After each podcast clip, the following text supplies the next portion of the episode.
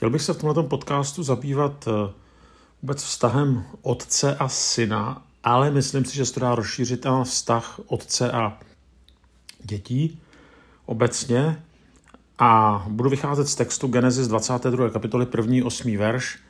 Je to obětování Izáka. Je to velmi známý text, kde čteme o tom, jak Bůh chtěl Abrahama vyzkoušet Abraham mu řekne, tu jsem a Bůh řekne, vezmi svého jediného syna Izáka, kterého miluješ, odejdi do země Moria a tam ho obětu, jako obět zápalnou na jedné hoře, o níž ti povím. Za časného jitra osedlal tedy Abraham osla, vzal sebou dva služebníky a svého syna Izáka, naštípal dříví k zápalné oběti a vydal se k místu, o němž mu Bůh pověděl. Když se Abraham třetího dne rozhlédl a spatřil v dálce to místo, řekl služebníkům, počkejte tu s oslem, já s chlapcem půjdeme dál vzdáme poctu Bohu a pak se k vám vrátíme. Abraham vzal dříví k oběti zápalné a vložil je na svého syna Izáka. Sám vzal oheň a obětní nůž. A šli oba pospolu. Tu Izák svého otce Abrahama oslovil otče, ten odvětil, co pak můj synu. Izák se otázal, hle, oheň a dříví je zde, kde však je beránek zápalné oběti. Na to Abraham řekl, můj synu, Bůh sám si vyhlédne beránek k oběti zápalné. A šli oba spolu dál. Když přišli na místo, o němž mu Bůh odpověděl, vybudoval tam Abraham oltář, narovnal dříví, svázal svého syna Izáka do kozelce a položil ho na oltář nahoru na dříví. I vstáhl Abraham ruku po obětním noži, aby svého syna zabil jako obětního beránka. Tenhle ten příběh se čte těžce, zvláště ta poslední věta, že Abraham tedy vezme nůž, aby svého syna zabil, ale na druhou stranu my víme, že tenhle ten příběh se obětoval, eh, se opakoval eh, a to tedy v provedení Pána Boha a jeho syna Ježíše Krista na hoře Golgata, nebo na pahorku Golgata. A že tenhle ten příběh je určitým předobrazem toho, co se tedy potom odehrálo v Ježíši Kristu. Ale o tom mluvit nechci. Chci se spíš podívat skutečně na ten příběh otce a syna.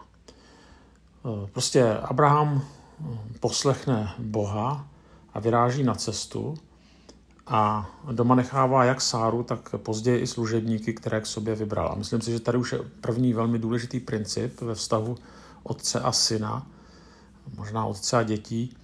Na nejtěžší cestě života kráčí jenom otec a jeho dítě. Nepouští tady na tu cestu ani svoji ženu, ani svoje blízké, jde jenom on a dítě. Když, když medituju nad tímhletím textem, tak je to pro mě nesmírně silný moment. Nemyslím si, že se musí jednat o úplně nejtěžší životní cesty, ale je velmi důležité, aby v životě otců a dětí byly okamžiky, kdy jste jenom vy a oni. A nejedná se o to, že si spolu hrajete, ale že si sdělujete navzájem něco velmi důležitého. Něco, co víte jenom vy a oni. A věřte, že děti si tyhle ty okamžiky budou dlouho pamatovat a že se k ním budou dlouho vracet. Jiná věc je, že se určité duchovní principy snadněji komunikují ženám nebo matkám. O to víc je důležité, aby je dokázali komunikovat i otcové, aby na tohleto nerezignovali. Já nemám teďka nezbytně na mysli to, že si otec s dětma čte z Bible nebo se s nimi modlí. Určitě to je také důležité.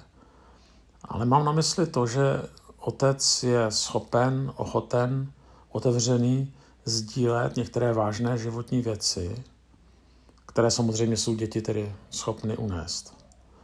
A tak eh, já jsem to řešil někdy tak, ale samozřejmě mám jenom dvě děti, což samozřejmě je jiné, když jich má někdo víc, ale osvědčilo se mi, že jsem si prostě k sobě vzal jenom jedno dítě a jsem s ním strávil nějaký čas.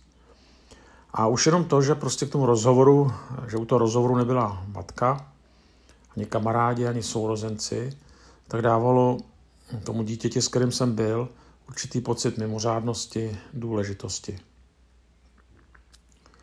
Druhý princip, náklad, který nesli oslové, tak po odchodu služebníků nenese Abraham, ale dává to na bedra svého syna.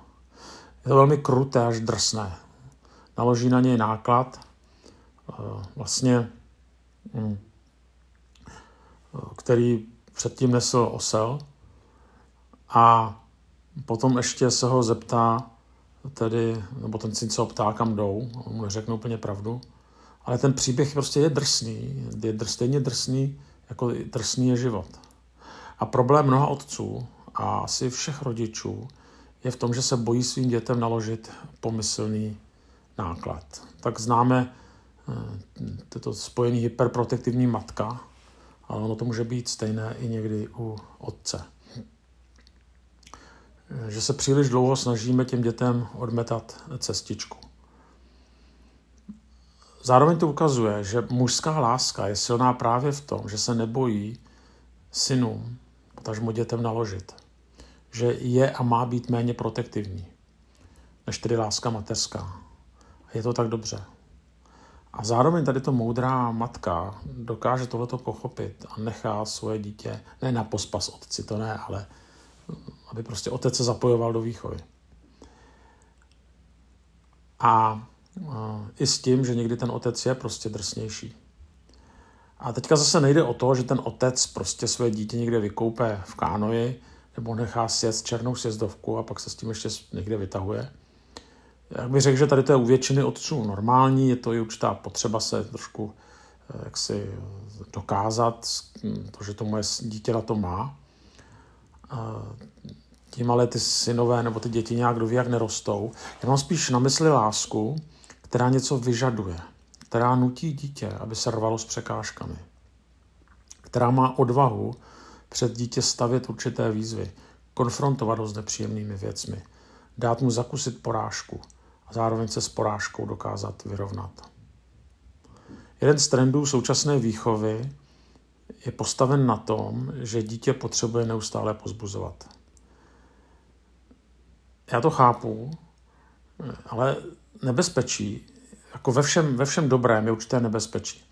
A nebezpečí tady toho trendu je, že se tenhle ten důraz posouvá do roviny, že nebudu dítěti sdělovat nepříjemné věci. Že ho nebudu konfrontovat s tím, že něco dělá špatně. Že ho nebudu konfrontovat s tím, že selhává. Že ho nebudu vystavovat situacím, kde prohraje. A to, co je taky zajímavé, že tenhle ten trend, eh, třeba jsem hodně čet u těch, u těch toho obecného výchovního trendu, které, který se jmenuje nevýchova.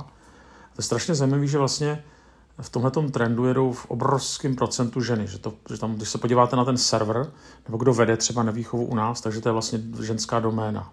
Chlapi tam v podstatě nehrajou roli. A jeden z těch důvodů může být, že skutečně ženská láska je v něčem protektivní, určitě víc protektivní než mužská. Eh, ale eh, to, co chci říct, že dopředu člověka neposouvají vítězství, ale překážky, eh, s kterými se teda dokáže úspěšně vyrovnat. Člověka neposune dopředu, když život jde jak po másle. Neposune ho dopředu, když mu rodiče obmetají tedy ty překážky z cesty. Myslím si, že otec by měl být tím, kdo svoje dítě moudře překážkám vystavuje, kdo mu dokáže naložit, tedy slovy tady toho textu, a samozřejmě kdo, se ale, kdo mu potom pomůže se s těmi překážkami nějak vyrovnat. Když jsem měl eh, toho prvního syna, Adama ještě malého, tak eh, když začínal nějak vnímat sám sebe víc, eh, tak jak si on měl vadu zraku a několikrát, když mu bylo, já nevím, sedm, osm let, tak možná spíš těch sedm, tak se mě stále dokola ptal, proč pořádně nevidím. A teďka se ptal, proč nemůže hrát hry jako ostatní děti, jako ping-pong a florbal a fotbal. A eh, vlastně já jsem věděl odpovědi na otázky, hm, aspoň trošičku teda odpovědi na otázky, typu, proč Bůh dopouští zlo, tak tady to není nějaký strašlivý zlo, že to dítě vidí špatně, ale prostě ono, jemu, jemu to bylo nepříjemné. Ale tenkrát jsem úplně přesně nevěděl, co odpovědět svému dítěti. Ale to, co jsem mu nějak se snažil sdělit, bylo, že prostě s tím musí bojovat, jo, že se nesmí litovat. A tady to jsem se mu snažil nějakým způsobem vštípit a uh, teďka už je mu 20, tak eh, zpětně mohu posuzovat, jestli mi to povedlo nebo nepovedlo.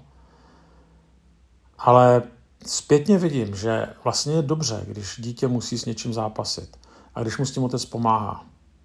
A pokud to není nutné, tak Disney to břemeno nesundává.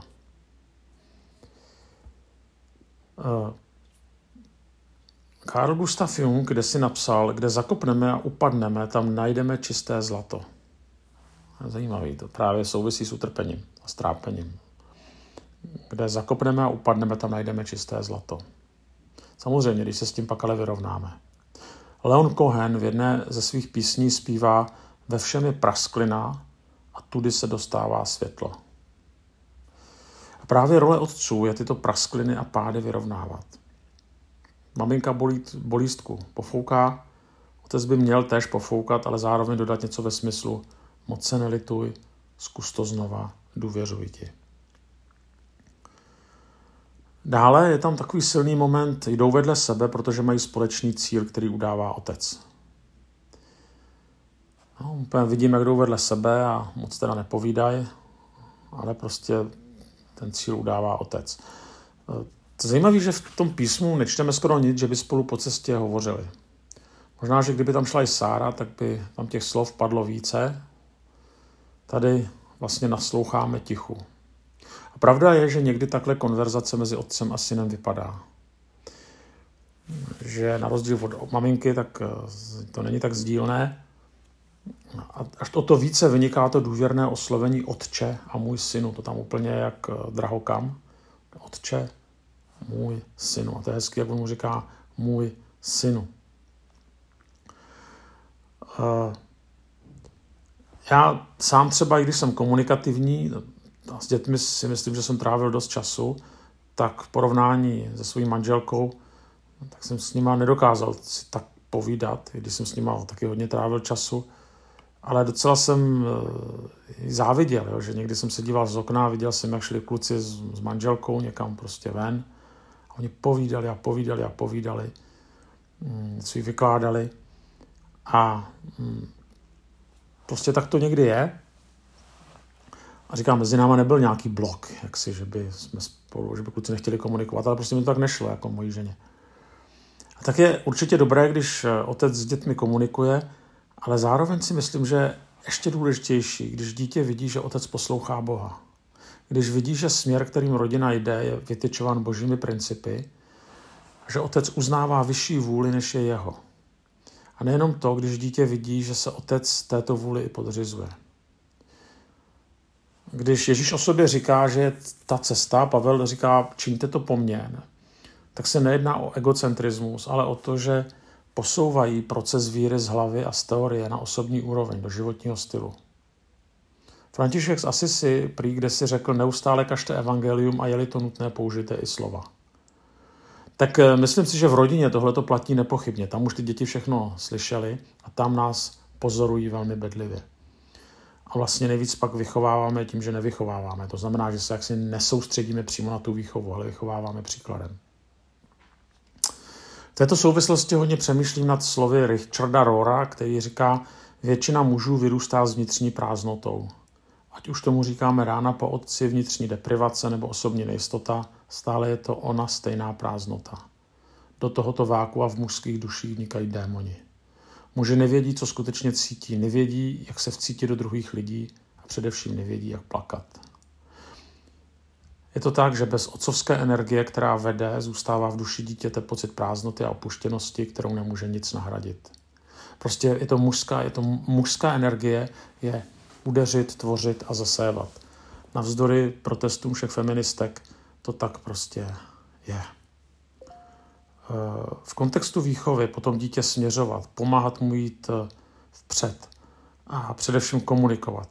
To, že život s Bohem se dá zvládnout. Tohle je prostě role otce a tady to se nedá komunikovat jenom slovy. Pak je tady oběť. Několikrát jsem zažil otce, pozoroval jsem je, když se dívali na sport svých dětí, asi nemusím dodávat, jak to vypadalo, na hřišti běhali malí bohové, do kterých skupinka otců projektovala sama sebe. Já jsem cítil vůči nim nadřazenost, říkal jsem si, že to jsou primitivové, že já se ovládám, ale prostě nakonec jsem to taky prožíval, byť jsem třeba tak neječel na nějakých zápasech svého syna, teda určitě jsem tak neječel, bylo to spíš ale protože jsem se styděl. A samozřejmě, když pak třeba moje děti hrály někde na koncertě, nebo když se mi podařilo něco ve sportu, tak jsem taky měl z toho radost, taky jsem do nich projektoval asi trošku sám sebe. Prostě do, do dětí do jisté míry sami sebe projektujeme. A ne nadarmo existuje české přísloví otcovská pícha. Někdy je to trapné a proto je třeba se tomu nepoddávat, ale je dobře, že prostě máme radost úspěchu svých dětí. A najednou tady přichází Bůh a říká, dej mi svoje dítě. A to je dost drsné. Někdy jsem slyšel poněkud hloupou otázku, jak bych reagoval já. No samozřejmě to nevím, protože ten příběh je neopakovatelný. Ale na druhou stranu ono se to děje dneska v rafinovanější podobě. I vlastně dneska Bůh chce, aby on byl na prvním místě i před dětmi. A Bůh tímto v kontextu výchovy vlastně říká, to nejúžasnější, co můžeš pro děti udělat, je, když si je nezboštíš. Když to nebudou tvoje děti, ale já, kdo tě povede. To tady zní možná jako fráze, proto tady nabídnu určitou filozofii, která trošku koresponduje s tím, co chci povědět. Jeden člověk mi kdysi řekl, neptej se, co svět potřebuje. Ptej se sám sebe, čím užíváš a jdi a dělej to. Protože to, co svět potřebuje, jsou lidé, kteří jsou živí. A teďka, co tím se myslí? Nejde o to dělat jenom to, co se mi líbí, ale to, co bych chtěl, je ožívat, když jde o boží věci. A pokud to tak není, tak se mi z dětí stanou bohové. No. Určitě známe ten text, tak Bůh miloval svět, že dal svého syna. A v tom Genesis 22 je vlastně napsáno, tak miloval Abraham Boha, že dal svého syna, že byl ochoten pro ně obětovat svého syna. A tak když člověk, když muž miluje boží věci, samozřejmě i žena, ale tady se píše o Abrámovi, mluvíme o mužích a otcích, tak vlastně eh, mu to brání před tím, aby si zboštil nejenom děti, ale třeba kariéru a já nevím, co dalšího. Tady by to mohlo skončit, ale ten příběh pokračuje. Pokračuje nikoliv eh, na horu Moria, ale na Golgotu. Na rozdíl od tohoto příběhu ale není poblíž obětní zvíře, ale beránek boží, boží syn. Izák dostane život, boží syn umírá. A ten Abrahamův příběh se stává příběhem víry a zároveň i příběhem obrazem vztahu otců a synů, otců a dětí. Později v Židům čteme, že Abraham uvěřil, že Bůh je schopen křísit je z mrtvých. Je to taková sonda do jeho duše, no mnoha tisíc, napsaná několik tisíc let později.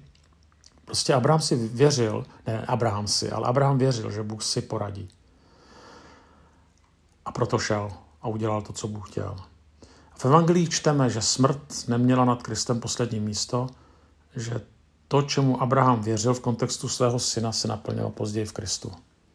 A tak ten Abrahamův příběh se nám stává povzbuzením, eh, takovým, s takovou směrovkou a ten příběh Krista se nám stává cestou ze smrti do života. A tak bych přál všem otcům, aby tady to dokázali předávat svým dětem.